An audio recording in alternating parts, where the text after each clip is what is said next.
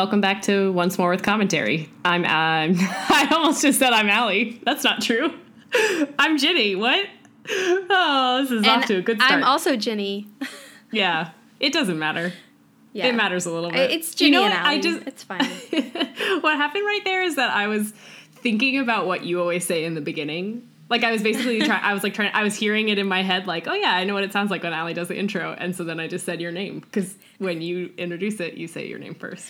Oops. That is what it Oh, sounds well. like when I do the intro. I know who I am. I'm not Allie. I'm Ginny. Uh, this week we're talking about you know more season two episodes. We watched Phases and Bewitched, Bothered, and Bewildered. A name I just had to read because I wouldn't remember. It's very order. long. Yeah. It is long. Um, but yeah, so I mean, the, before we get into that, I think we have to spend some time talking about like the elephant in the room, which is that obviously this stuff happened a week ago for anybody who's listening because our the way our airing schedule is is we're a week behind real time. But um, there was like a whole bunch of terrible news that came out about Joss Whedon, and it's just been a weird week. Yeah. I'm less excited than normal to Been like in the do news this. this week and not in a positive way. So Yeah. so we want to talk about it. Yeah. Yeah. I mean, I want to talk about it because honestly, it did a it I wanted it to be totally like it's fine. I can process that information separately and then we can continue with this project and or I can continue with my like uh, lifelong love of Buffy, you know, separately, but it really did affect my viewing this week. And just in general, I mean, it really put a damper on my week. not like there's not always terrible shitty stuff happening that puts different dampers on my week, but like ugh, it's just It was really upsetting. So if Yeah. you're listening and you're like, what are they talking about? Well, good for you. Which Um, seem, it seems impossible for anybody not to know. yeah, but If so- they've sought out this podcast, at least. I actually didn't know until this past week that Joss Whedon was actually divorced, but turns out he is, and his ex-wife. Um, but freshly out- divorced. yeah. They haven't been divorced for that long. but they've been separated apparently for a few years. They have been separated. Yeah. Yeah. So his ex-wife came out with a not flattering essay about basically the demise of their marriage and his behavior during their marriage and it would sound like a normal profile for any high-powered male in Hollywood, to be honest. Um, not so much the description of a man who has, throughout his career, touted himself as a feminist and pro-women and someone who is very much um, I would say considers himself to be respectful of women and championing them and Yeah. um the and and I want to just say like as a disclaimer like obviously there are two sides to every marriage and I am not mm-hmm. going to take like even something written by someone in that marriage like there's always like the fact that she's supposedly a private person and yet she published this like she has an agenda and it might just be that she wants people to know and that's fair but like i don't really feel like mm-hmm. i want to be in a position to be like yes all of this is true all of this happened because like we're never gonna know really like they're the only two that really know. But that being said what she described And that being said, I think, yeah, at least the cheating allegations, I, he hasn't denied them. No, as far as I know. It sounds So, like a series yeah. of affairs, emotional affairs, sometimes apparently even with some of his actresses. And Yeah. um, it's not the behavior. I mean, it's not the behavior in a man, of a man who like respects his wife, essentially. Yeah. Um, or women and in it's really- general. was- I mean, some of his really follow ups were also pretty disappointing, you know, more than disappointing, uh, maddening, maybe. his response of- was more like yeah. there were inconsistencies and misrepresentations, but nowhere did he say like this is no. completely blatantly false. And No, he he also at one point said he was surrounded by vulnerable and needy women, which was like pretty pretty big turnoff.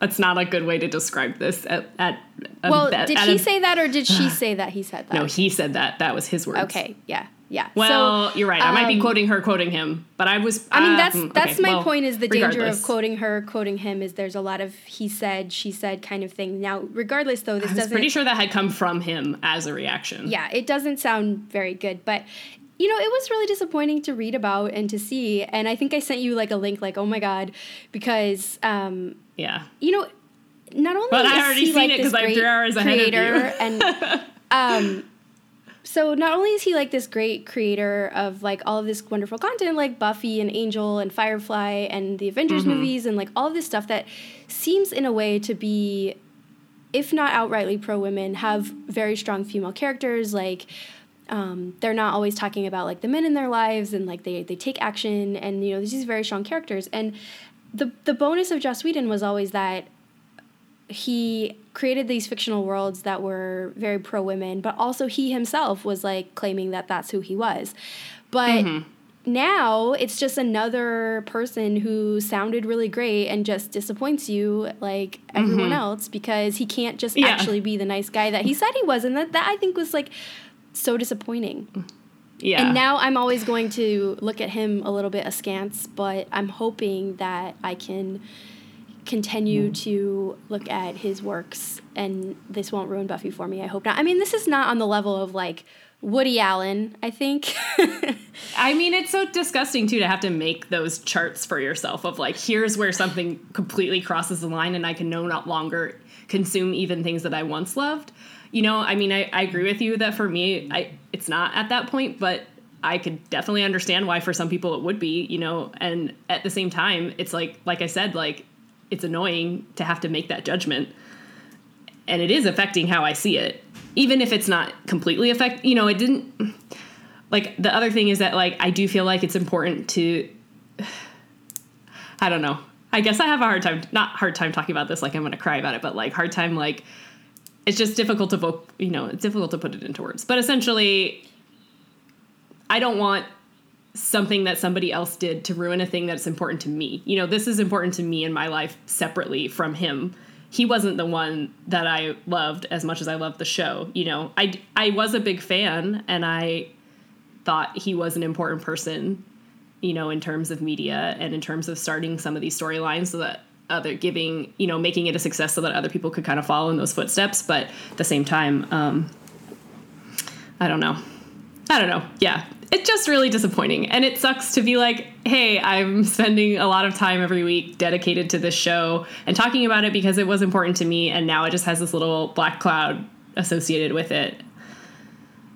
well, it's kind of stained now. Like it's not yeah. this like pristine thing. It's like now you have to say, oh, but like I still think he's not a great guy. Like you blah, have blah, to like blah. add yeah. a little asterisk now, and it sucks. Exactly. And it also. I mean, I think I think yeah. something that I was thinking about was like it really shows how easy it can be for men to like speak to equality and feminism and like say that they truly believe this and like, mm-hmm. but like mm-hmm. in their real life, it doesn't necessarily mean that it's easy for them to like actually respect women and actually actually practice what they're saying. Like it's so easy to be like, yeah, I'm a feminist, I'm a man, I'm a feminist, and like yeah. that's the easy part. But like, but actually, why like, isn't it easy to do the bare minimum, which is not cheat on your wife 16 times? like that seems like a high. Like that's not. I, things happen uh, obviously again like kind of like what you were saying i know that you know marriage is hard and nobody really knows what's going on between things but at a certain point just leave why yeah. are you dragging this out it's because you know i don't know it's like every politician who's like a conservative, but then it turns out that they're having a hundred affairs with a hundred different people underage. Like, well, why are you? And the fact that it's not like a one time thing, thing, like it's like yeah, this happened over sixteen years exactly. of marriage is like. Yeah. Then why were you married for 16 years? Like this exactly. is what's insane to me is like admit to yourself that you don't want to be in a committed relationship or married yeah. and then like just do that like because like pretending to be like one thing and well actually being another like living this dual life is like more disrespectful than like just being honest at the beginning like yeah. I mean now i feel really bad even thinking this but i'm sort of now i'm curious about who these actresses are that he had emotional oh i know me with. too. I know. Me too. But i don't i don't really uh, ever want to know because i don't want to ruin my view of any of these actresses either. So yeah. um, i have some suspicions. Um well, you can share those but with me I guess, yeah, yeah, not on the air. the other thing that I, I, the other thing that does like it doesn't make me feel better, but that I think it just is interesting to keep in mind is that, um, I mean, not only are he is the show creator and he set the tone for a lot of stuff, but he was not the only writer for the show. And no. I mean, I think more so than like with books or something where like yeah there's editors involved but really the author is the author like a show especially once it goes on for seven seasons there there's so much so many other people involved in it so it's like i think again like do i uh, I still like the show. I still want to watch it. I still want to talk about it.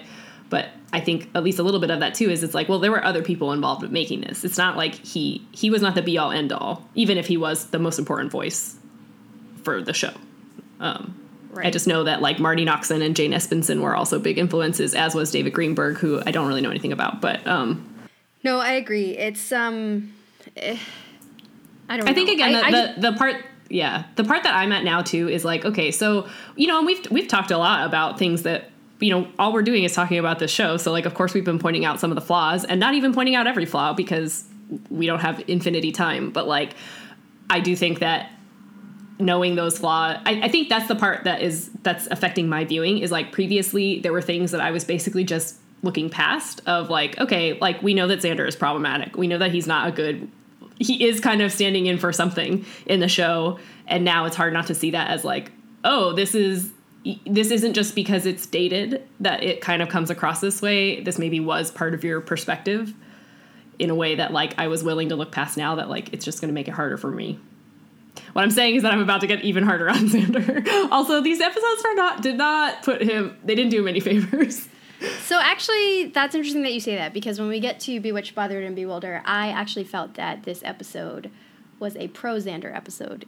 In the it's end. a pro Xander episode. I I think they meant it that way, but it did not come off that well, way to me. We can argue about that um, in yeah. a little bit. But the other Buffy ish, Buffy adjacent Buffy ish news. this one um, is less um, old. I'll let you talk about that because it's sort of your, your industry. So, um. yeah.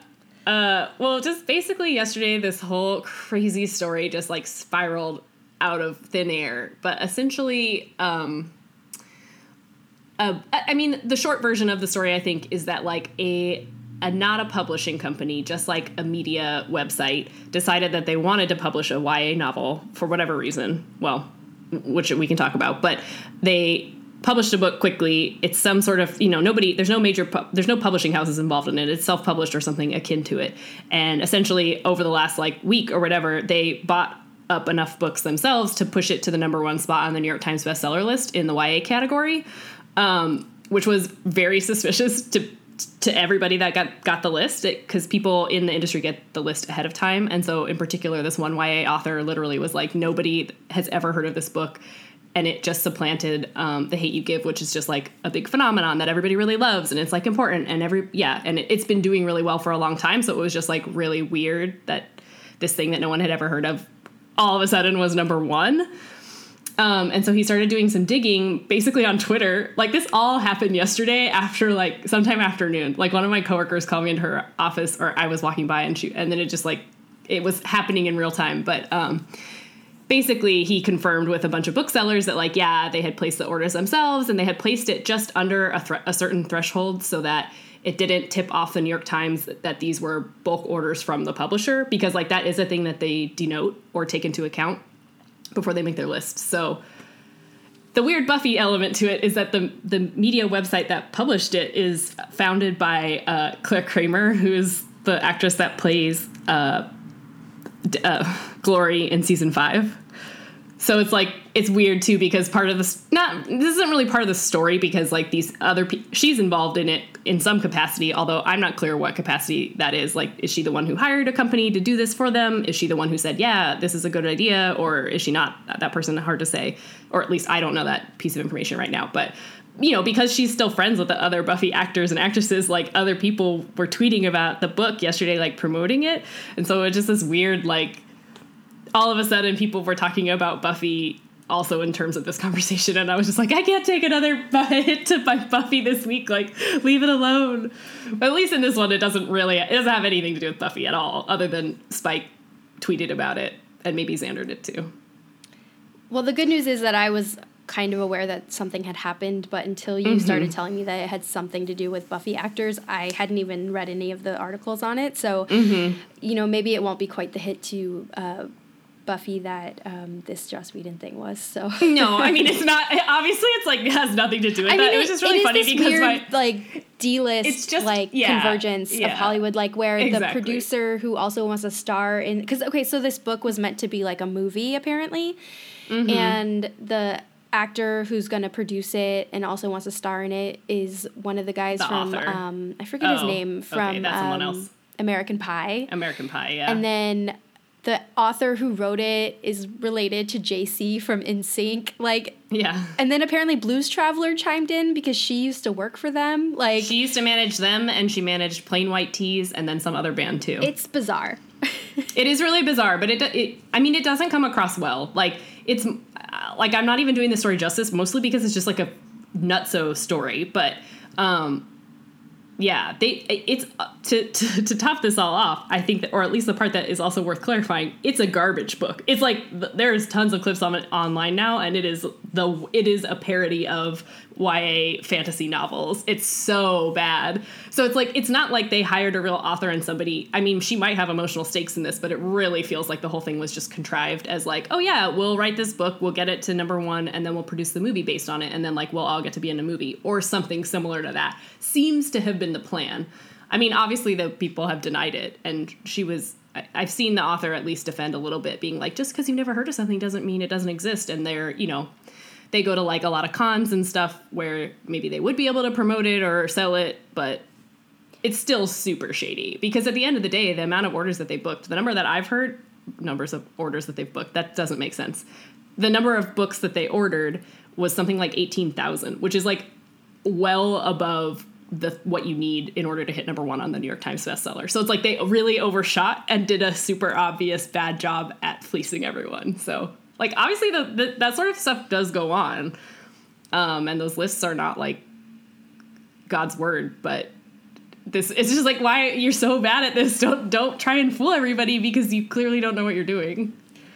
So we were talking earlier about how like now there's this trend where they write, especially in YA, I think where they write books that are intended to be movies. Like that's kind of like they're like, we'll write this and it'll get adapted. And um, I think a few years ago there was like a thing where it was like that kind of was like trending and like took off where it was like a bunch of produ- like production companies were like, oh, we'll just have this book and then you know it's meant to be a movie and then they like never even really like bother with the book part. It's just like so that you have source material to adapt a script from or something.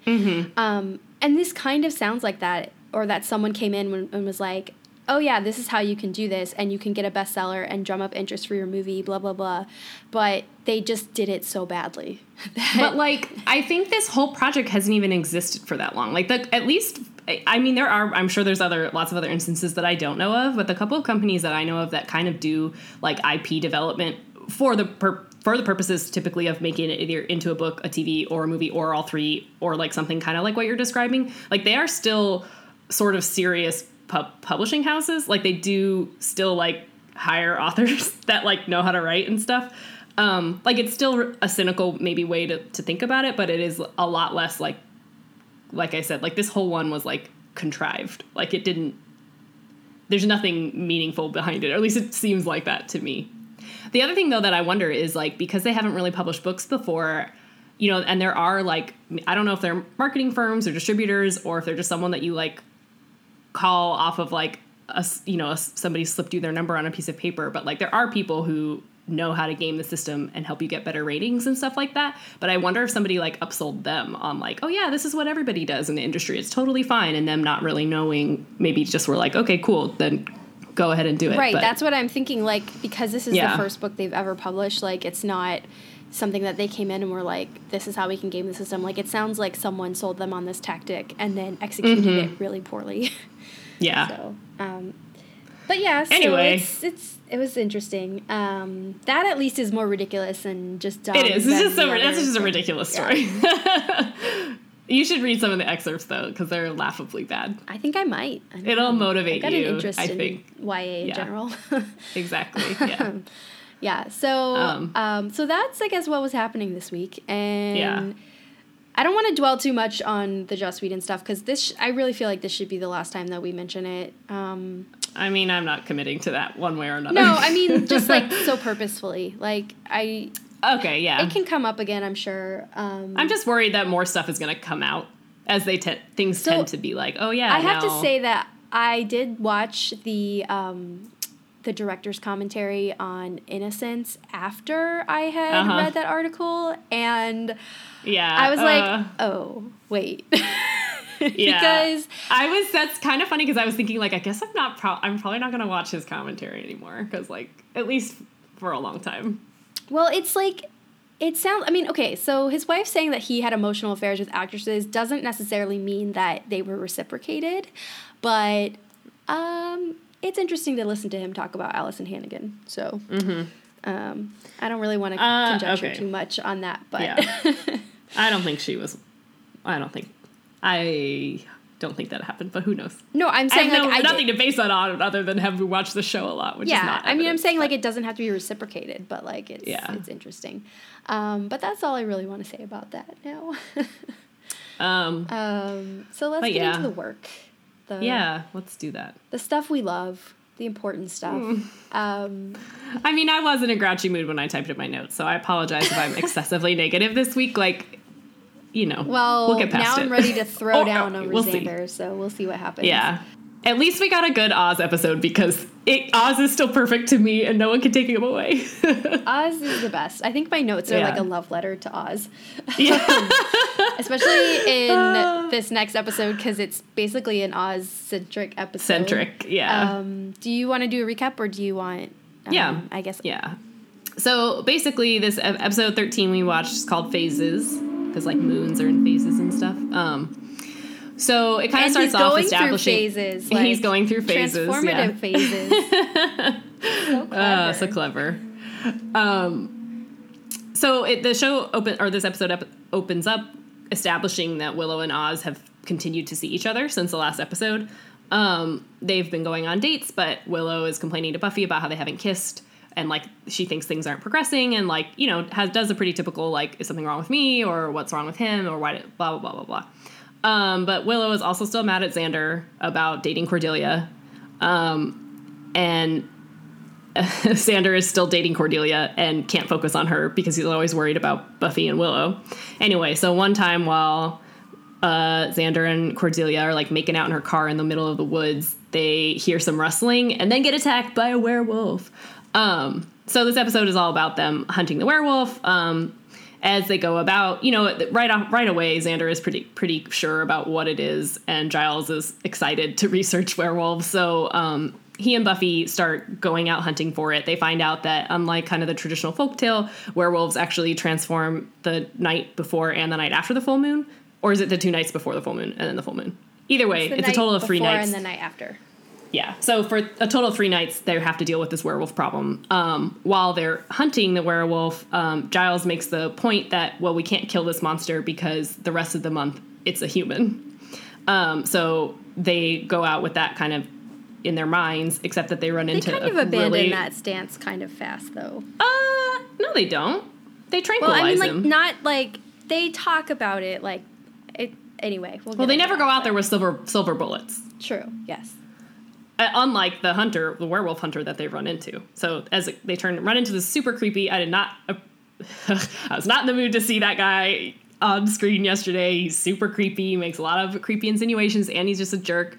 Um, but anyway, so the, the show kind of, um, you know, I'm doing a bad job of doing a summary of this, but suffice it to say, it turns out the werewolf is Oz, and he got bit by his little nephew, and that was how he turned into a werewolf. Um, but kind of in the background, we also get uh, reintroduced to this char- character named Larry, who I, I, I'm certain that we've seen already in the show, um, and he's kind of He was in the Halloween like- episode.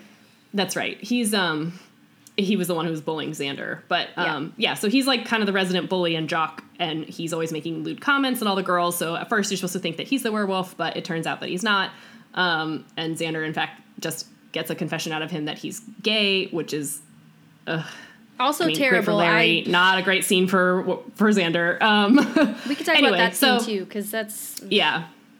But suffice it to say, by the end, they all find out that it's um, Oz, who, of course, is like tormented over realizing that he might be hurting people in the middle of the night and all these things. And um, they kind of, you know, they obviously don't kill him. He's still a main character, and Willow still wants to date him.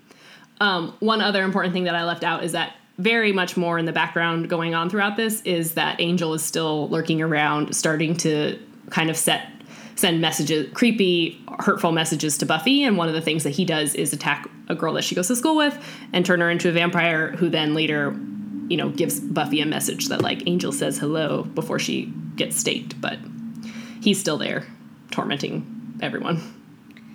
Yes, he still exists in the background, and we're meant to remember that he's still there. Mm-hmm. Um, but yeah, I mean, like we said, I, I do like this episode because I like Oz a lot, uh, and it's nice that he gets to be supernatural like everybody else. well, you know, that's the thing is shows like this. The more they go on, the more of your characters either turn into something supernat- supernatural or like more of your cast tends to branch out.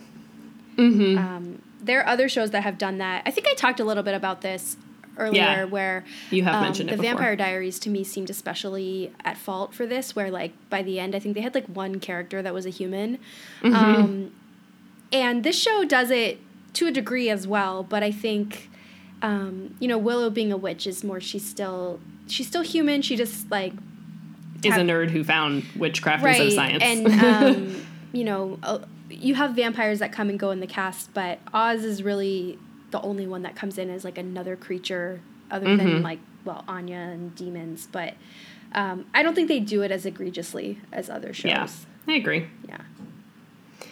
Um, but yeah, the you know before we get too far along, the other great scene at the very beginning of this episode is Oz is looking at the cheerleader trophy that has Yes! uh, Amy's mom in it. That's Speaking also great foreshadowing because the next episode is about you know Amy's one of the central characters, but that is Oh, I it is didn't really think funny. about that. Maybe that's there to I kind don't- of remind you. Literally only thought about that just now, but you're probably right, and it's just funny. Um, at Well, first, love I was he's like, like, "Why it's doesn't like Willow?" the eyes follow you wherever you go, and it's like, yeah, they do. they do. She's in there. And at first I was like, why doesn't Willow say something to him? But then I was like, oh, they never, they don't know what happened to her. no. You know, her spell backfired on her, and who, how could they have known that that was what was going to happen? So it is kind of funny that Willow's just like, yeah, sure, whatever, Oz. But like, Yeah, because in the next episode, um, they kind of remind you that Amy's mother was a witch, but they Mm-hmm. don't really mention like what happened to her. yeah. Um. Well, yeah. Because don't where there's a, we could talk about it in the next one, but there was that scene where Willow's like, her mother was a witch, you know, and it's like, Mm-hmm. yeah, we we know that was the third episode of the show, but then I realized it was probably for new viewers who didn't watch season. I mean, people who didn't watch season one. Yeah. Yeah, that makes sense. because it really annoyed me. I don't. I don't really know where to start with this. I didn't have a lot of like coherent thoughts about it. Just a lot of little ones. Um. Well, I think uh, the big thing is like Buffy's still kind of reeling from what happened with Angel, but we kind of get a breather from that. Like this is sort of an episode more. Mm-hmm. Both of these more really, Monster of the Week, but more like discovering um, what's up with Oz. I do love that it's more Oz centric and that he's getting more incorporated into the group.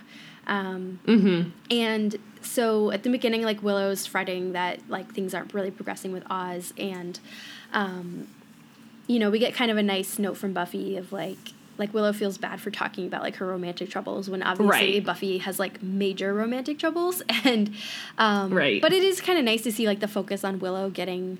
Um, to have a boyfriend and um, Yeah. her like frustration with Oz, um, and Mm-hmm. um, basically like Oz continues to be fantastic and Yeah. swoon, swoon worthy.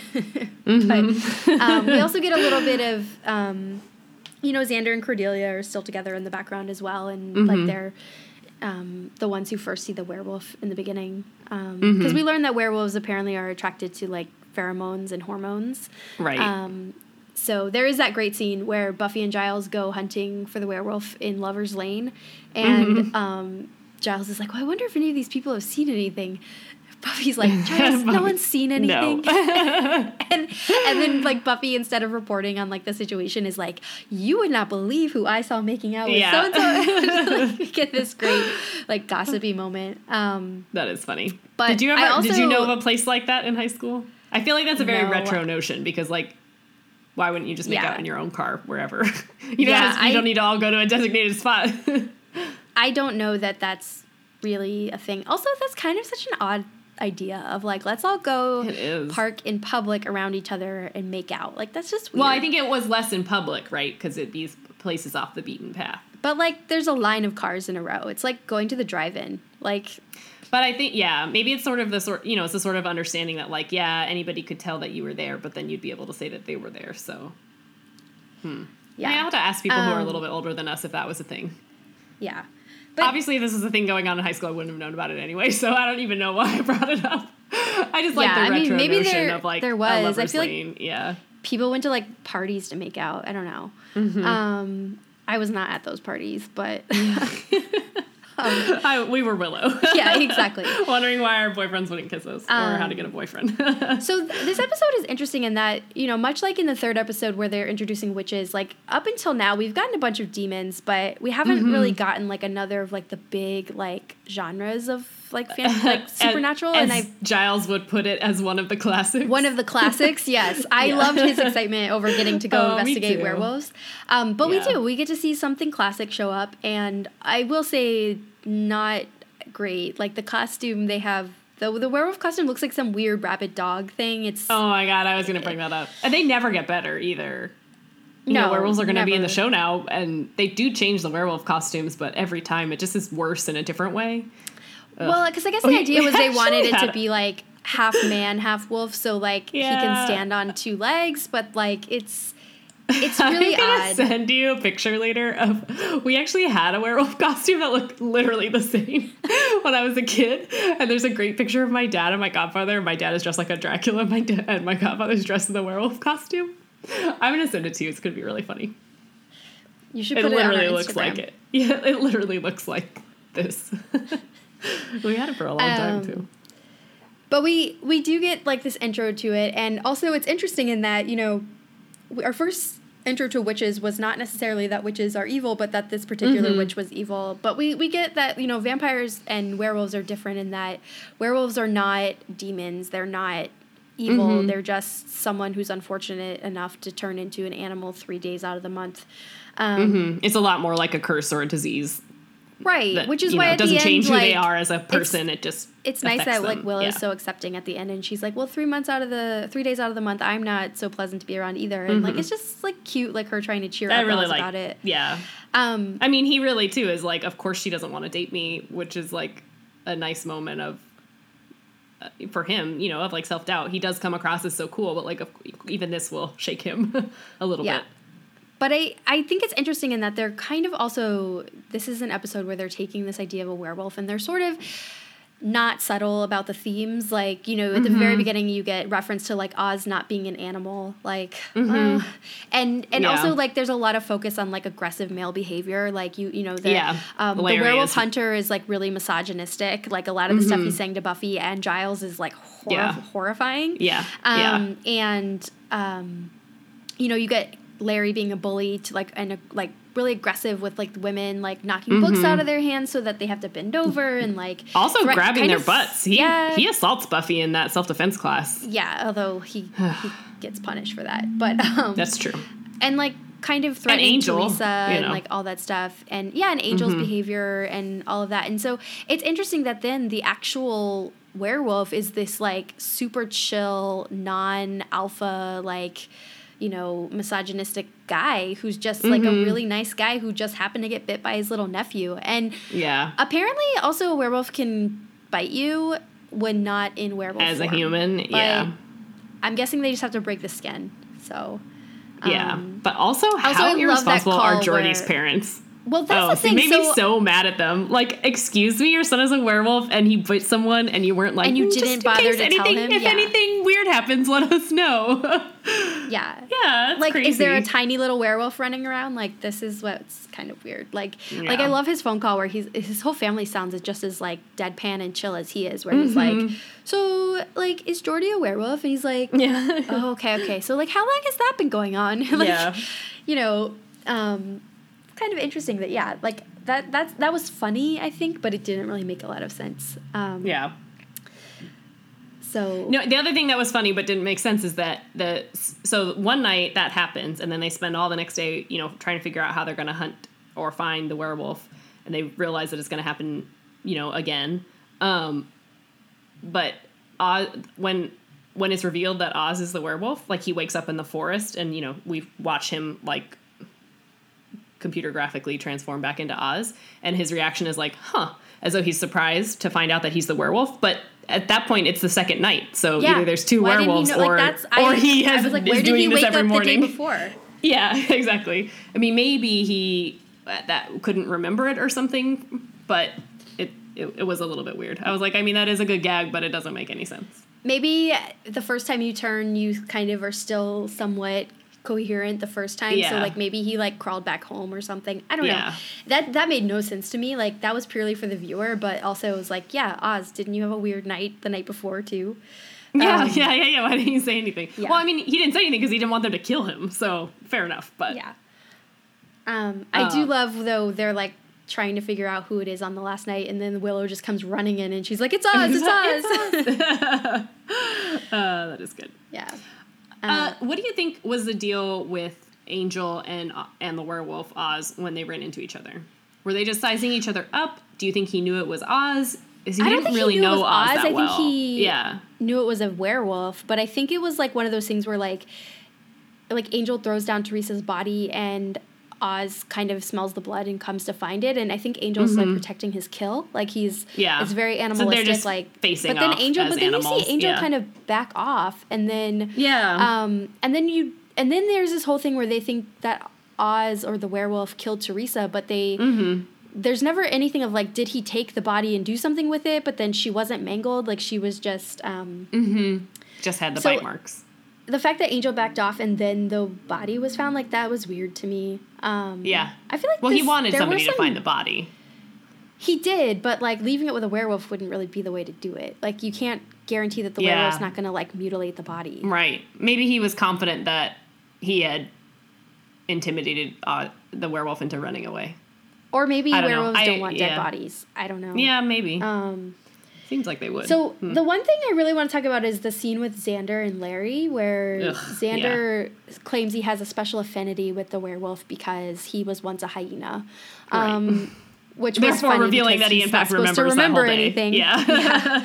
Buffy was Um, like, "Wait a minute." But it was really kind of like it's a nice scene where he kind of helps Larry kind of come to this understanding of himself and all of that. But at the same time, it's also a little bit problematic where like Xander's like, oh I mean, wait, it's like- no, I'm not yeah. gay. Like it's like full of gay panic jokes. Yeah. Yes, and Xander is just a twit about it. Yeah, like it is. It is. I do feel like Larry's side is so well written and thoughtful, where he like really has been struggling with this thing. It's like you know meant to be the reason that he's been being so aggressive with all the women. Like, not sure that totally forgives him for all of it, but like I do understand you know where he's coming from and like yeah, I think that his moment of like accepting himself is like is is well acted and it is like nice. So- but then to yeah, just have Xander just totally lose it is like uh really yeah. It kind of he's like jittery the whole on the time. Like anytime anyone mentions Larry, he's like, "Wait, what? What? What?" And it's Yeah. like, "Oh my God, Xander!" Like, well, Larry thinks he's gay now, and maybe that's why he's worried. But like, also the gay panic is like just not a good look. Yeah. I mean, also at the end of the day, he doesn't even get through. Like he he tells Buffy, "Oh, it couldn't possibly have been him." But like Xander, people could be gay and a werewolf. You know, like that didn't preclude him from being a werewolf. You needed to finish your line of questioning, but you were so insecure that you couldn't do it. he did get bit by a dog and admit that in front of everybody. He was I mean, totally that's still in the running. Really good point. he Like, ugh, never really I said follows up on the actual important Yeah. part. I said that Um, and then uh, of that, Xander's like, fragile really- masculinity got in the way of his investigation.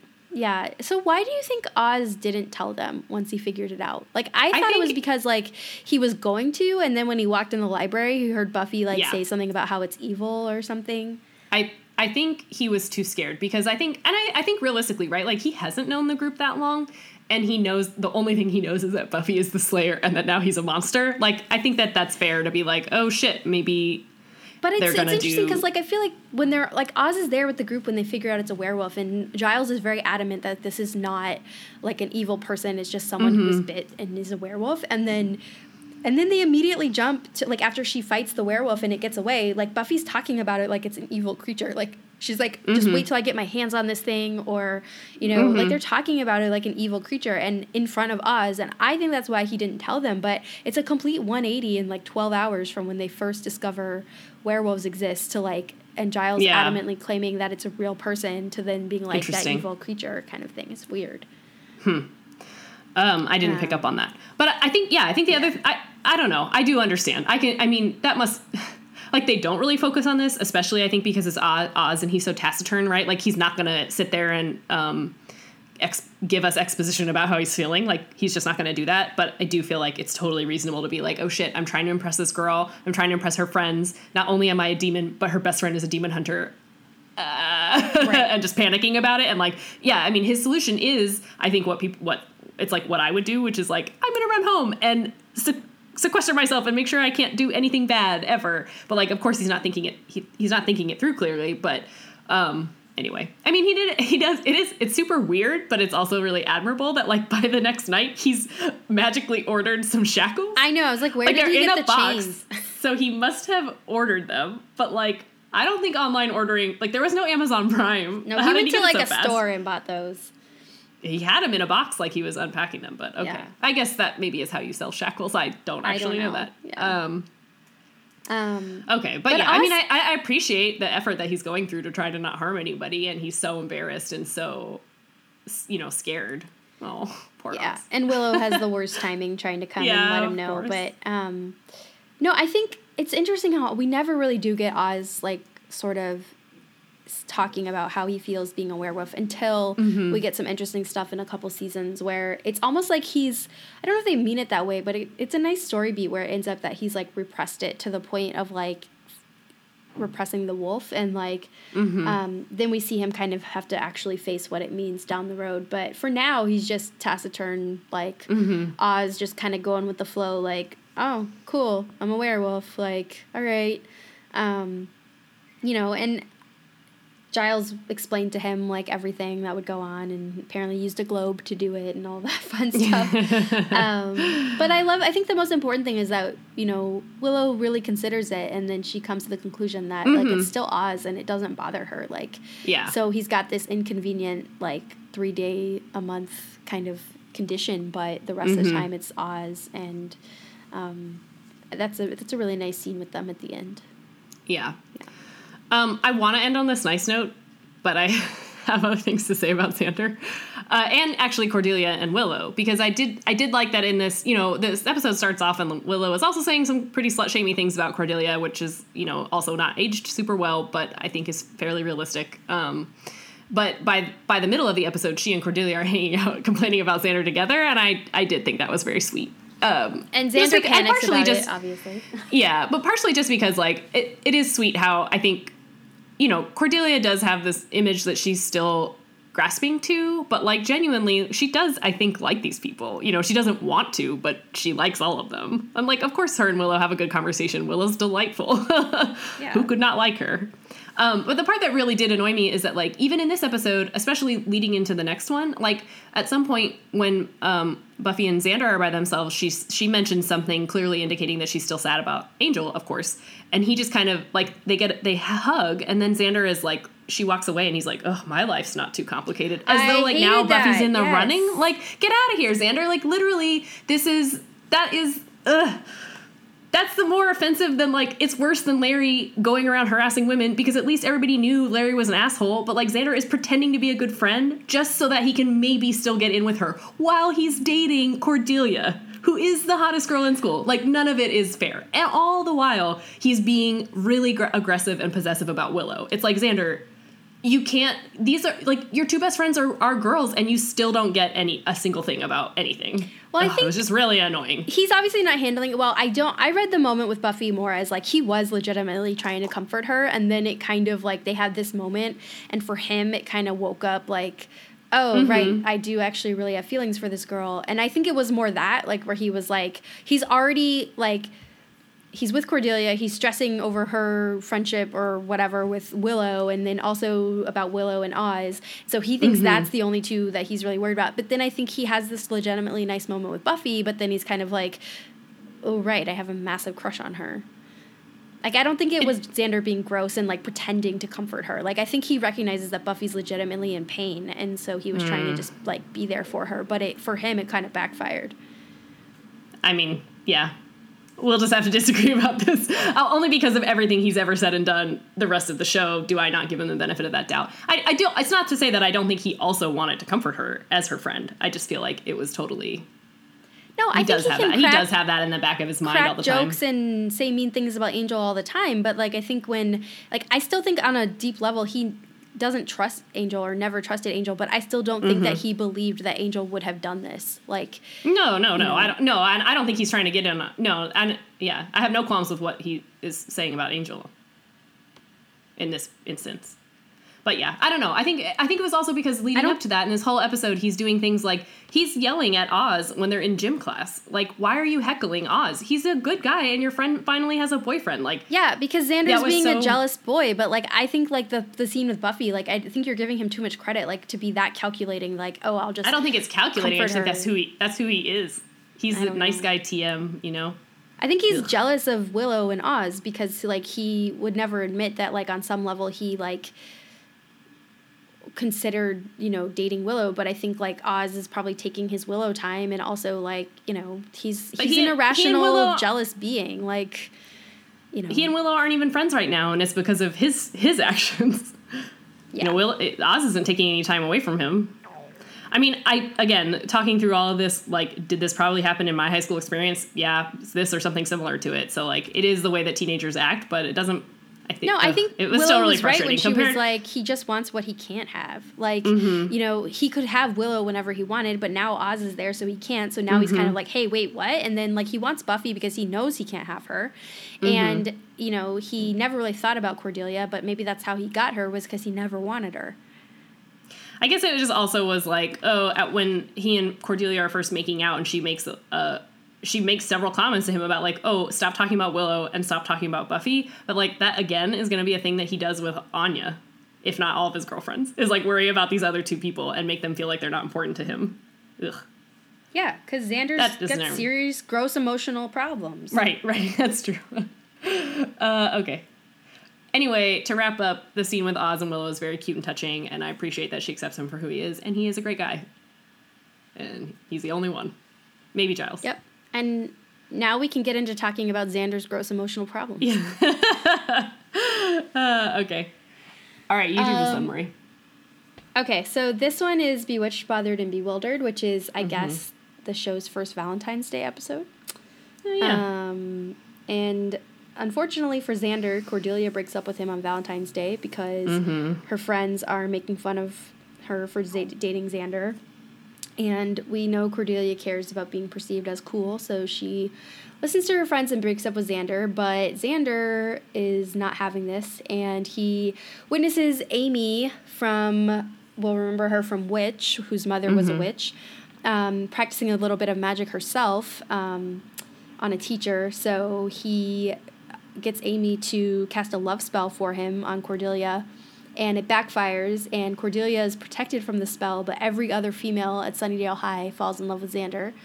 Um, every other female at well, all. Well, basically, every other female in Sunnydale falls in love yeah. with Xander, and um, it. At first, he's a little confused, and you know, we get this a couple scenes where you know he also kind of has a brief moment where he realize he thinks like maybe this will actually work out in his favor when Buffy falls under the spell and kind of comes on to him. Um, but soon he realizes that actually this is really dangerous because these girls are getting violent about this. Um, Amy turns Buffy into a rat. Giles mm-hmm. is pissed because like love spells are apparently extremely dangerous.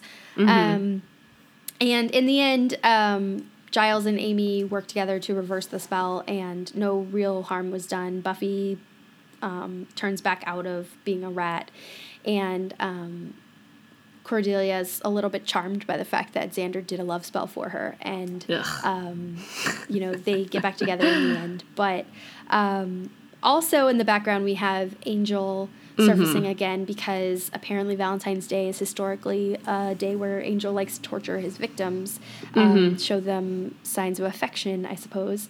Um, mm-hmm. Like in the past, nailing puppies to doors and things Ugh. like that. Um, and we don't really see what his plans are other than he um, shows up at Buffy's house and attacks Xander and kind of says like, "Well, this will be a great gift," and basically planning to deliver Xander's dead body. Mm-hmm. Unfortunately, Drusilla is also under this love spell. the affected women. I actually she, did love that. That was one part I'll give the episode. It was my favorite scene in the entire episode. it is hilarious. And so she protects Xander and then chases after him and ends up actually saving his life yeah. from Angel.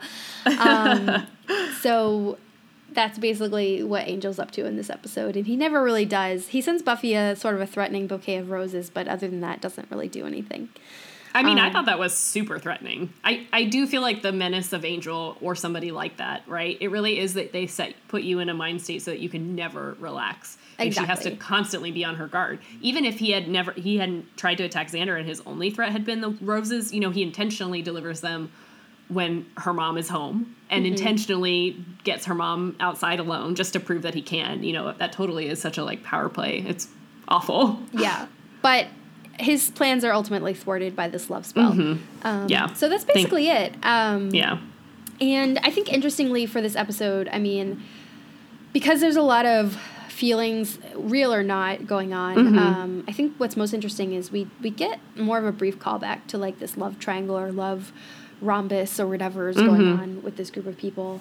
Um, But it's sort of called back to only because you know for so long now we've had the characters like instead of dwelling on it, moving on from it. You know, Willow's moved on to Oz, and Xander's got Cordelia, and um, it sort of only comes up once you know the fallout from this love spell happens, where Willow won't talk to Xander because, as Buffy tells him, like you know she loved him before everyone did, mm-hmm. and it's really hard for her to have acted on this, but only under a spell. Mm-hmm. Um, and then also the moment where you know he hits on Buffy and obviously really really wants to give into this, but mm-hmm. to his credit does not. And and she I mean- they have a nice moment where she tells him like you didn't undress me, you didn't do everything I was asking you to do. And yeah, he thought about it for a second, but ult- she's what she tells him is like ultimately you didn't do it, and like that's I just, kind I of just, nice it's moment. such a low bar for me. I'm not impressed with him at all. He's Like, 17 years old. Like you're just- you're trying to not- like.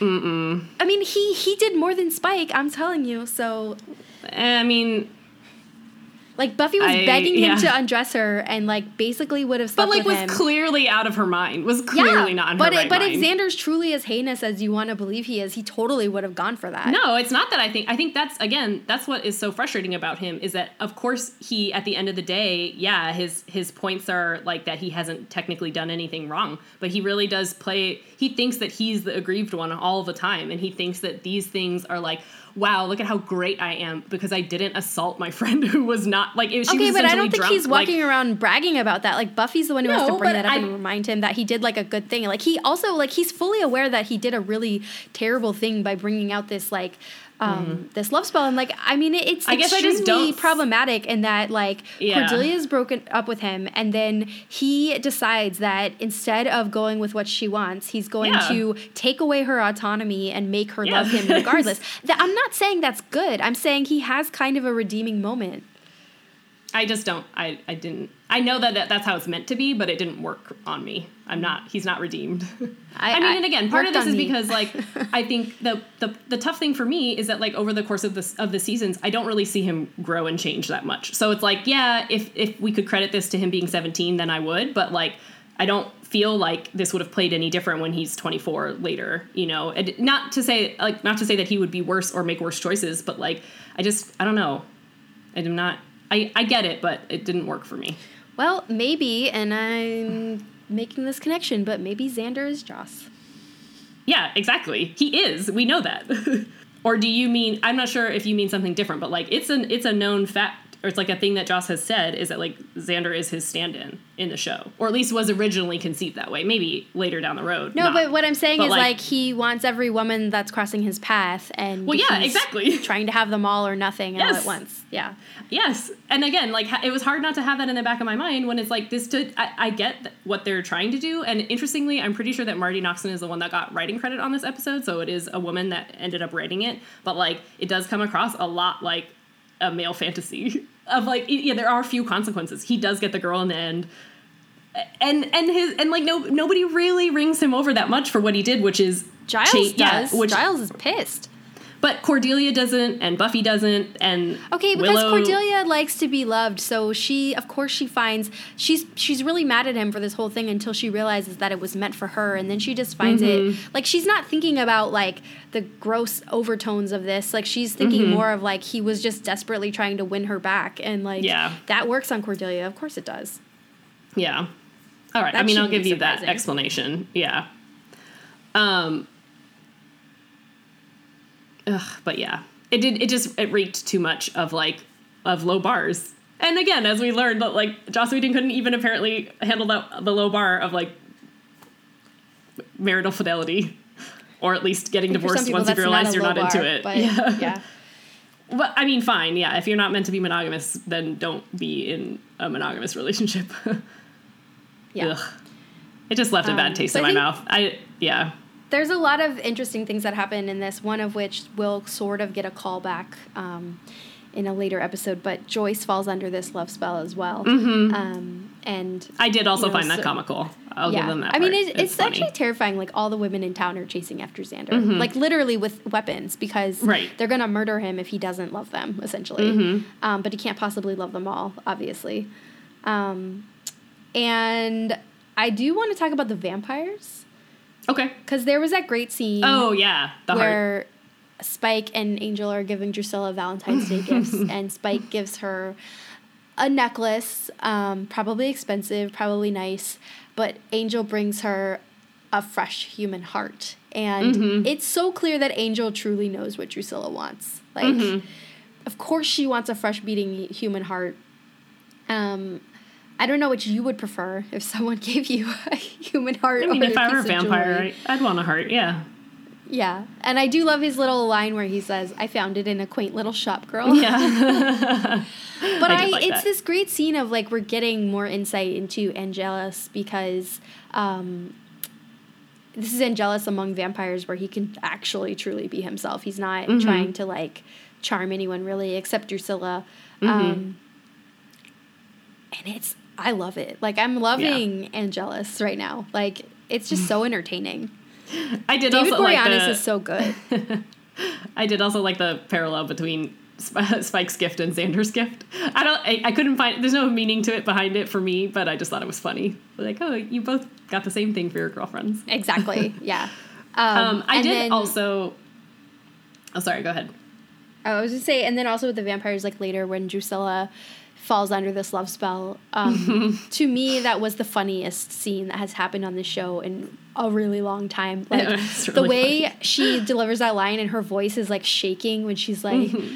How do you feel about eternal life? Like Yeah. she's giving him this like beautiful gift, and it's so great. and, the, and the fact that at the end of it, she can't get in the house when he runs away. yes. Like, oh shit, those rules still apply. Um, Oh. the other scene that I actually she's did, just like like it just must be so terrifying to have her where she's just like your face is a poem i can read it like Mm-hmm. she's so clearly insane about this like more than any of the i like just burst out laughing at that entire scene yeah, no, I did really like it. It also just it was well well structured as like it, it was very unexpected. Um, but yeah, so kind of going back a little bit though, um, a scene that I because I think in general uh, my rule with the actors is that like both um, Nicholas Brendon and Charisma Carpenter are good for comic relief, but I typically find their drama to be lacking. Um, but I did actually think that uh, Charisma Carpenter did a really good job in the breakup scene in when they're in the bronze and she has to tell Xander that she can't be with him. I don't know. I just thought she really, to me, conveyed all of the complicated teenage emotions that she was going through, which are, you know, I, I don't want to do this, but I have to do this, and I feel sad about it, but I'm saying it anyway. I don't know. I just thought she did. I just I just enjoyed I enjoyed her performance. No, I thought she did a really good It was job very heart wrenching, and I felt like you could tell that like she didn't actually Cordelia didn't want to do this. yeah i thought she did a really good job there and i thought she also did a great job in that um, scene in the last episode too where they're in the car Mm-hmm. and she the way she just delivers the line of like you know because my dad still thinks i'm a good girl or something like i think Yeah. she's been really um, on Yeah. these last couple episodes Yeah, I did enjoy her telling off of Harmony and all her little friends at the end, and Yeah. it, and it, I also think that's totally fitting because there is this element of Cordelia that's totally like, yeah, she is popular and she does fit in in all the standard ways, but like she doesn't care what anybody thinks about her. So it was, you know, I didn't think it was unbelievable, but I did think it was weird that she was putting so much stock in what they said because like obviously she could tear them all down in a second. Like, what are you doing seeking Harmony's approval? Like. Because i think part of it was like because she had she like they were disapproving of this like she was losing a little bit of her power over Yeah. them and i think that was part of it and then she realized like she just didn't care And not even that she didn't care. Well, that's true. I mean, they go back and forth on this a little bit in the show, but I do feel like she never really loses all of that. You know, there are moments where she's like less popular, but not ever to. I don't know.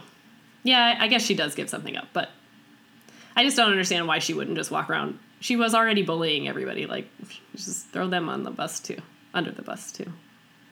Um, yeah, I mean it's it's hard to say. I mean, is it just because for the narrative of this they need her to care and break up with Xander? Like, is that the best reason they could think of? Because you know, Oh, really, see, it could but just I'm be saying because I- he's yeah. Xander. You could break up with him for that reason. I'm saying that I do buy it. I, I buy it as as things that she would do. I just think that it also made sense for her to eventually realize that it that their opinions don't matter to her that much. I think that's a realistic arc. Yeah. I mean, Um, her friends are awful. Like Harmony, Yeah, I always enjoy seeing Harmony come back, Yeah. but like Harmony's so mean and like so stupid. Like Mm-hmm. she's talking about that guy who's gonna ask her out, and she's like, "But he just has to ask two girls first, and if they both say no, then he'll ask me." Like, and Yeah. she thinks that's actually a good thing. Like, she's so dumb. Speaking of dumb, Xander repeatedly barricades doors in the wrong direction in this episode. uh, he never really gets good at it. I Um, mean, I don't know that you really have a choice when the door opens outward. It's true. Um, I did also enjoy the Oz chasing a rat around the basement scenes. They were just kind of funny. I love when he, um, when Buffy changed back from the rat and he realizes Mm-hmm. that she's naked and he just flips the flashlight up like, whoa. He's just like, oh. Um, and also, I think we would be remiss to not point out that though Buffy didn't turn into a mouse, that is also a nice like accidental foreshadowing of Amy turning people into rats and mice. yes, we get to see Amy's she's gonna do that again later. people into rats, yeah. Yeah, little Um, rodents. Also, Buffy looked really tan, and I. Oh yeah, kind of I think it's partially because her hair is also blonder now. Maybe, but like in this episode, I don't know. Mm-hmm. She just kind of looked extremely like she, like she'd spent some time in the tanning bed or something. Mm-hmm. Prob- Probably. Yeah. Um, so we also get Miss Calendar coming to apologize to Giles, like she's kind of fed up with him Mm-hmm. giving her the silent treatment, and you can see Giles start to be a little bit receptive to it, and then of course Jenny falls in love with Xander, so that kind of gets interrupted as well. Hmm. Um, which maybe is why Giles is a little bit pissed too, because Xander ruined his reconciliation. Mm-hmm. You know what I did think was a little bit weird though, and not just because I'm being negative on this as a whole, but um, I think for the most part, the way that all the women went about trying to seduce Xander made sense, but I don't really buy Buffy's weird striptease act. Like we've never seen her be that way with Angel. You know, as like manner Oh, of she seduction. was weirdly like, like, that's, that's really sexually weird. I- aggressive with him. yeah, like that's not what Buffy does in a scenario when she's trying to charm a guy. Like we've seen her have crushes on several Well, guys well, already, Willow and doesn't it's never. crawl into guys' beds either, so you No, know, they but- are under a love spell. But see, I did, I do kind of, I think that there is a, a way in which Willow's is at least a little bit consistent, like that she's playing on the relationship that they've had since they were kids, and that like, I don't know, that felt a little bit more in line. Like that felt like, oh, this is Willow with lowered inhibitions, but like Buffy, I don't know. I guess that is what Buffy's was, but I just don't really see her doing that in any other situation. It I mean, weird. I don't really see Willow doing what she did, so I think it was just supposed to be a function of the spell. Hmm. That's how I read it. Um, yeah, I guess it made everybody more sexually aggressive. I mean, it, Yeah, it did. That was right. kind of the thing. Yeah, Although, Hmm. which is strange because the spell was made with. Um, she was like praying to the goddess Diana, which makes no sense because she was like a huntress who didn't like men. I thought it What? was Hecate. She said that at the end. Did No, Hecate was the one for the rat.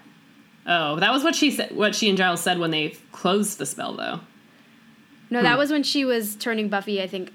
I don't know because she was like, Yeah, I and think it was also weirdly both. formal, where she was like, "Hecate, I hereby license thee to depart." Like Mm-hmm. what? It was like really like a formal request. Hmm. Um, but I think when she did the spell at the beginning, she was asking Diana. Oh, I thought it was also Hecate at the beginning, but okay. Either way, it doesn't make a lot of sense to me. But Well, yeah, I think it's just a bunch of hocus pocus. also, why couldn't Amy, Amy, just put a spell on Xander so that he couldn't blackmail her? I mean, there are always unanswered questions that I Mhm. have. Yeah, How is this possible? Why not just do this? yeah, I mean, why not turn Xander into a rat? yeah. Maybe the love spell made her lose any moral objections she might have to doing that. Hmm. You know, like she's blinded by a love spell, so she has no problem turning Buffy into a rat. But maybe normal Amy wouldn't do that. Right. Not yet. Anyway. Well, normal aim, yeah. Hmm. Um, okay, you know what? I think I don't actually understand why the spell didn't work on Cordelia. It just went Because awry, or it's because of her I feelings think- for Xander? No, I think because um, he was trying to get Cordelia to be the object of the spell, and they used her necklace, and I think Mm-hmm. Amy um, actually botched it so that it was the reverse, Okay. so that everyone loved Xander, but it didn't work on Cordelia because since they used her necklace, she was thing, protected okay. from the spell. Got it. Yeah, I okay. think that's what it was. Like Amy's just bad at this. yeah. Interesting. Hmm. Yeah. I mean, she did say like love spells are really tricky. So Hmm. And Giles says the same thing. yeah, Yeah. yeah. Giles is full on like just mad at Xander for doing this, Mm-hmm. um, and I love how Xander knows that's going to be the case. Like he's just like, I'm throwing you on, throwing myself on your mercy. Like, help me fix this. um, yeah. So, I mean, that's basically all I have to really say about that. yeah. Um, too. Next week we get more into um, angel centric episodes. Mm-hmm. Um, well, one of them is sort of we've got passion, which Mm-hmm. Is a rough one. it is, And, and, killed by, death. killed by death. I like. I like that one. Yeah, it's a nice breather before you get into the Mhm. other stuff. Um, The tail end of it. Yeah. Yeah. but I'm excited because you and I are going to be in the same place. Oh, that's right. record. Yeah, Are we gonna watch them together? we should. I think so. Okay. I'll wait. We'll and try and them. I fan, plan that them. in. Yeah. Yeah, we totally Um, should do that. Okay, I agree. Um, Yeah. yeah, that's exciting. It's exciting. Yeah, I'll get to see you. We get to see all our friends. We're going to a wedding next weekend. Hmm. I have an excessive amount of makeup on right now because I bought some new eyeshadow and I wanted to, to try it out. I'm trying to try to come up with a, a Oh, like a, look. wedding makeup look. Yeah, Yeah, I don't really it know what it I'm came wearing out yet. So medium. I think. you still don't know what you're wearing. I thought you got both of your dresses. I mean, I know what I'm wearing, but I well, I suppose I could wear the same makeup for both. They look similar, but I don't Yeah. know. Um, apparently, my sari is arriving in the mail tomorrow, and that Hmm. worries me a little bit. yeah, Jenny's was supposed to come today too. yeah, Oh, I think oops, they sorry. just it didn't take as long for them to Name other it, people here. said. Yeah, yeah. Yeah, so we're gonna go to a wedding and have fun, and then we're gonna record some Buffy, and then we're gonna eat all the ice cream. Eat our way York. around New York, as we normally do. Actually, my stomach kind of hurts, like looking at the list that I made. I was just like, this, this, this is gonna. I like already pared it down. And I'm like, I'm gonna have to. Uh, is there like an ice cream antidote? Like, is it greens Uh, or is it like peanut butter? Like something that will steel our stomachs against all the dairy. Um, I think there's some Chinese food on there. okay. No, but I just Yeah. mean theoretically. Is there like an opposite? Oh, like food? does there exist like an ice cream Mm-hmm. antidote? I think just like. Yeah, what would really cut through the richness of that? I don't yeah, really I don't know. Yeah. Hmm. Like, should we be doing wheatgrass shots in between? like, clear out our systems or something? Uh, I don't know. We probably we will not do that, but I mean, or like Yeah, ginger to settle our stomachs. I don't know. maybe like maybe like iced tea or something is Mm-hmm. the secret, or like a glass of wine or something. That's probably wine. Yeah, yeah, yeah. That sounds right to me. Um, Yeah. Uh, we're gonna subsist on ice cream and wine for two days. So we're we're That'll just gonna be like super full of dairy and then like slightly drunk. Ay, yeah, ay. yeah. Well, it'll Um, be great. Maybe we'll be able to talk about that at the next recording. I don't know, or maybe maybe all Or of that will be happen stuffed after. on ice cream sure. before we record. Oh, okay. Okay, we've We got different could- plans. Well, we'll figure that out. ice cream while we record. Yeah. I felt like I wouldn't Uh. talk very much if I was trying to eat ice cream. That's Yeah. probably true. Um, but anyway, so I mean, I don't know if you have anything left to say about these. I think I, I don't. Um, I don't. But I, I mean, do these actually- yeah. finally have some pop culture recommendations that are not screen based. Okay, I have one too. That's not screen based. Yeah. And you kind of already know what mine are, but Oh, I do. Um, well, I already kind of Oh, raved yeah, about yeah. them to oh, I you do. yesterday. Okay. Oh, I'm so excited for yours. Okay, let me go first because mine's not that interesting. Well, I mean Okay. it is, but Wait, well, then why like- are you talking about it? No, no, no. I don't. Yeah, sorry. You'll you'll see. I, it's not something I have a lot to say about. It's just like a very uh, straightforward recommendation. Um, but I have over the last like couple months been started listening to the new uh, it's newish NPR podcast that they do every morning called um, and Up First, and it's just like a really quick summary of the day's news in the morning. And it's the same like if you listen to their any of their like morning stuff as it's airing on the radio it's like a lot of the same stuff.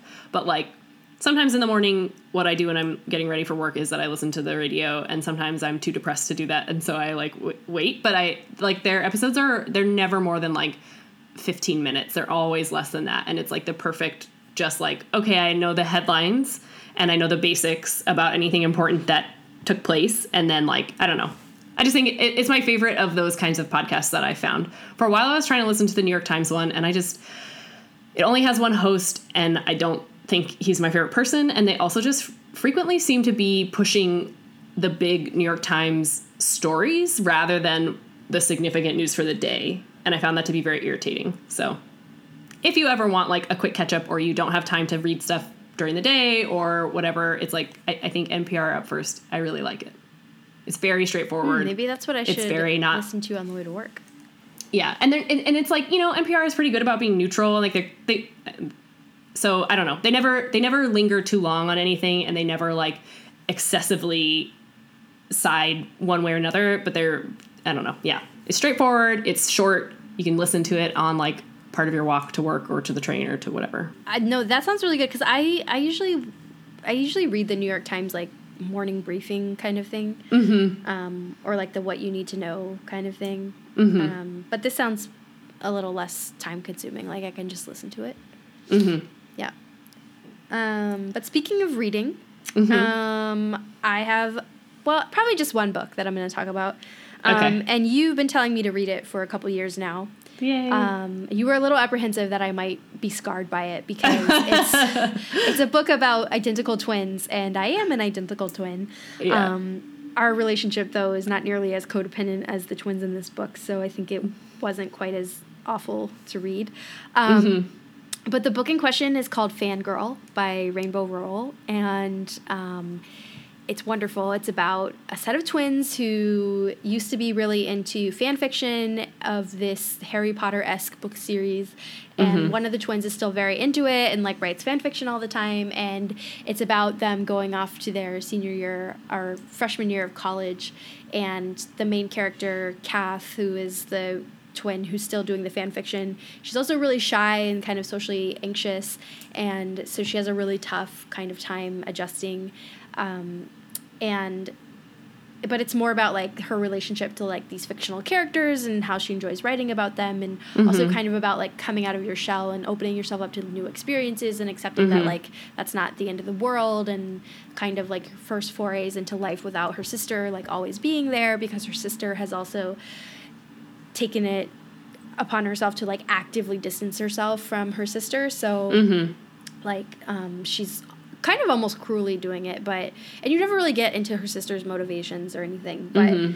um, it's just i think really well it's easy to read because it's ya but so it's not like overly complicated but i mean the characters are well written it's funny it's um, really romantic it's Mm-hmm. you know I, I hate it whenever i read these like ya books where it's just like good god these people do not exist in real life um, I tried to say the same thing about Oz last week, and you told me that you were mature and over it. So I'm happy to hear you say this. It's just because I've had like over a decade to like sensitize myself to Oz, Oz's okay. charms. Yeah. Um, but I read this book in a day, which really there was It not enough time in the long, day for yeah. that. But I I like stayed up way too late at night Mm-hmm. reading this book. And in fact, that's why I went to bed at like eight thirty last night because I Mm-hmm. was exhausted. Um, but no, I would really recommend it. It's called Fangirl, and this author I also recently read another of her books called Landline, Mm-hmm. and I have two more of her books, or two or three more of them coming to me in the mail at the moment. So Mm-hmm. Oh, you're I'm obviously obsessed. Yeah. Oh my she's god, really I'm great. I mean, like that's. They arrive ahead. tomorrow, and like that's pretty much the rest of my plan for the Yeah. weekend. so, ugh, you know, but I, kind of love it when you can like lose yourself in a book that way. Yeah, and it and it- so I mean- rarely happens now. Exactly. I think honestly, thinking over it, that that is one of the last books, and I read it two two years ago, and it is one of the last books that I've read where I like it really did consume me, and that was good. I really needed it because at the time I was like having a it was a bad month, and I was like really needed something to to distract myself with, and so it was like the perfect. Like I Yeah. really did get totally sucked into the world, and her writing. It is really like. It's totally that sort of like it is. It yeah, YA is like easy to read, but it also really has this like suck you in factor that you know. But there's liter- there's that adult YA literature and then there's like has. great yeah. YA where like you read it and then like for example like this I read in a day but then like yesterday all day at work all I was thinking about was this book. Mm-hmm, Like you're still thinking about the characters like I want a sequel like I Mm-hmm. so much more like I just and I the reason I bought it was because I bought this other book of hers and um But you were buying was still in my yeah and Oh, then um Okay. And then this other one was still in my shopping cart, and I realized it was the same author, and I was like, "Oh, Mm-hmm. that's really funny. And then this one was like eight dollars, so I was like, "I can finally buy it." And Wait, why did um, you buy it? Well, who? What? What prompted you to get Landline? So I actually picked Landline for book club this month. Oh, Um, interesting. Okay. Yeah. So Landline had also been on my list to read, but I had, didn't realize it was the same author until Mm-hmm. I put Landline in my shopping cart, and it was like frequently purchased with, and I was like, Mm-hmm. "Oh, she wrote Fangirl too." I was like, "Well, then I'll just." Go ahead and buy Mm-hmm. that, and I'll finally read this book, and I can finally tell Jenny that I read it. um, and I think I actually liked Fangirl more. Um, Oh, I like I it a really lot liked more, Landline. I But, like um, Landline, but it's not. So yeah, Rainbow Rowell is famous as a YA. I mean, I'm pretty sure she was famous as mo- most famous as a YA author, but she does write other things that are that are like billed as adult. So Landline and Attachments are her two adult novels, and then Fangirl and Eleanor and Park are her like big YA novels. And she has a third one called Carry On, which is the fan fiction from Fangirl, which is I also ordered that. I'm so excited to that read one, it. You know, I had it for two years and then never read it, and so I think I got rid of it when I moved. But now that we're talking about it, I'm like, well, ugh, I should read it. But you know what? I Anyway. will bring it for you when I come visit. Yeah, somebody convinced me. Because I'm sure some- I will have read it by then.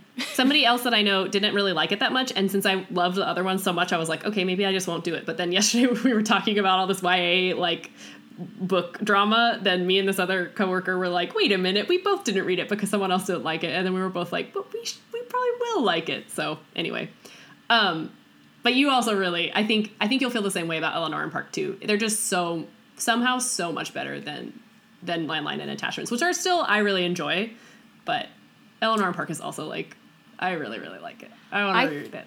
I think the last time I got this sucked into a book was when I read I'll Give You the Sun.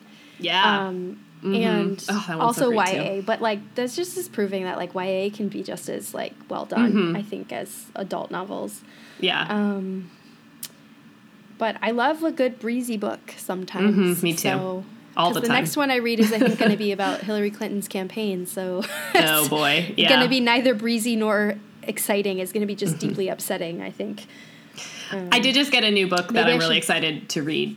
Um, but I Oh, think the reason that? that? I like the like yeah this kind of this goes together. Um, but uh, this author that I love named Michelle Schusterman wrote a new book um, called Olive and the Backstage Ghost, and it's not what young adult. It's like middle grade. Um, so it's even a little bit younger geared than the books that you're talking about. But um, she's just my favorite author, and I yeah I'm so excited to read it. And she likes a lot of ghosts and scary stuff, but always writes in that. She has a very similar style to Rainbow Rowell, in my opinion, of like super readable, but just really engaging and really, really like beautiful characters that you care about. Um, so I'm I'm excited. Some of her other stuff. I think that's what it is. Like so many of the characters are so well drawn. I mean, not all of them. Like they're all Mm-hmm. sketched out and individual enough that you can kind of know who's playing what role, kind of. But um, like I did think her sister was a little underdeveloped. Like you Mm-hmm. never really get into some of her sister's motivations for. Um, her actions and you can kind of guess at them but her sister just comes across as like really almost one-dimensionally like evil but Mm-hmm. not evil but like you know just kind of mean and um, Yeah. you know, and, and then comes around in the end, and you never really get a sense as to why. Um, Mm-hmm. And that's the only criticism I would really say. But I think the main relationships between the main character and her roommate, and then this um, guy that she um, gets involved with, are Mm-hmm. really well done. So, um, yeah, no, it is totally nice. It is that. like yeah, so much media these days too, and it's like I get it, and I enjoy things that have unlikable characters, but also like, can we just have some people to root for sometimes?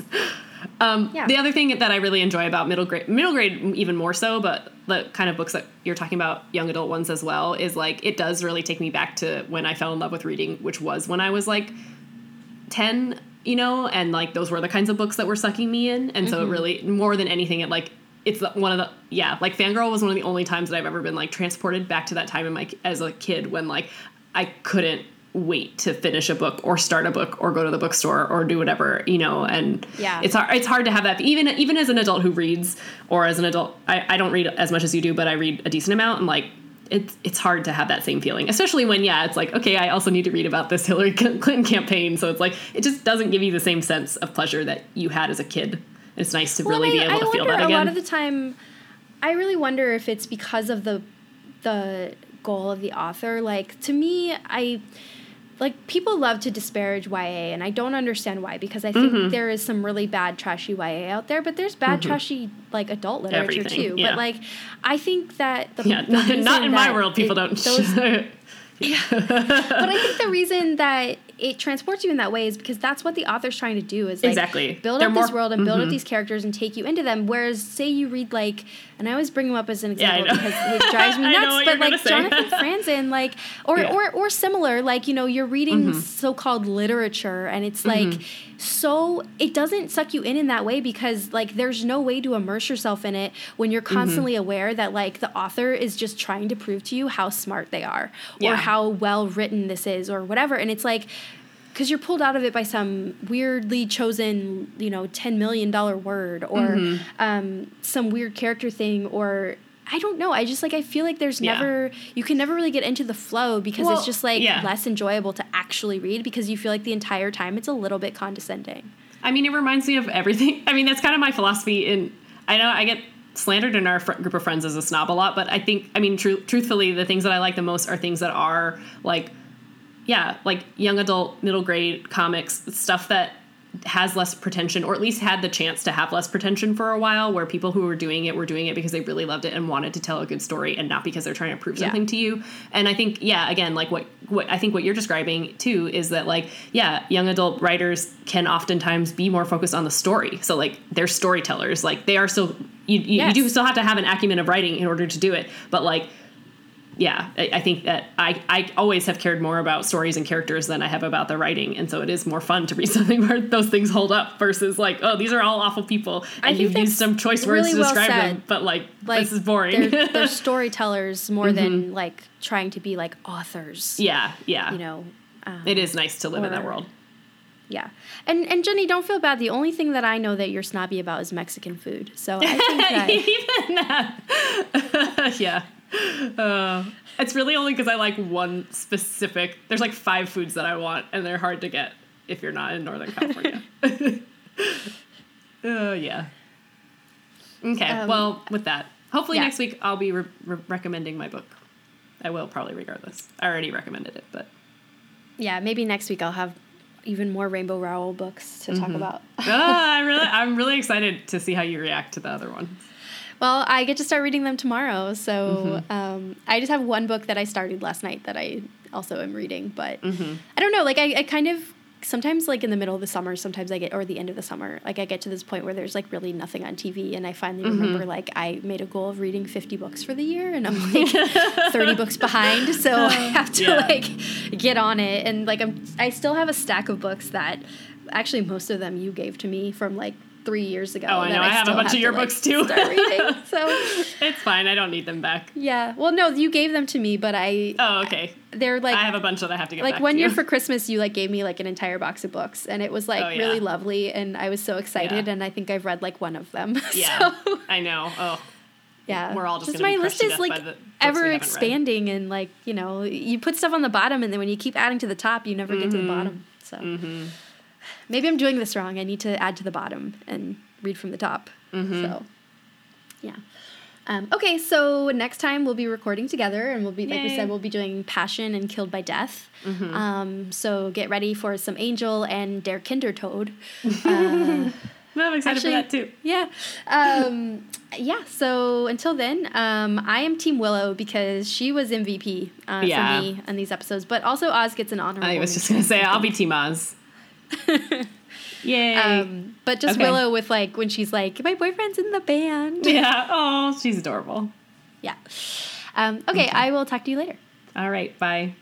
Once More with Commentary is produced by me, Allie. And me, Ginny. Our theme music is from the album Rockingham by Nerf Herder.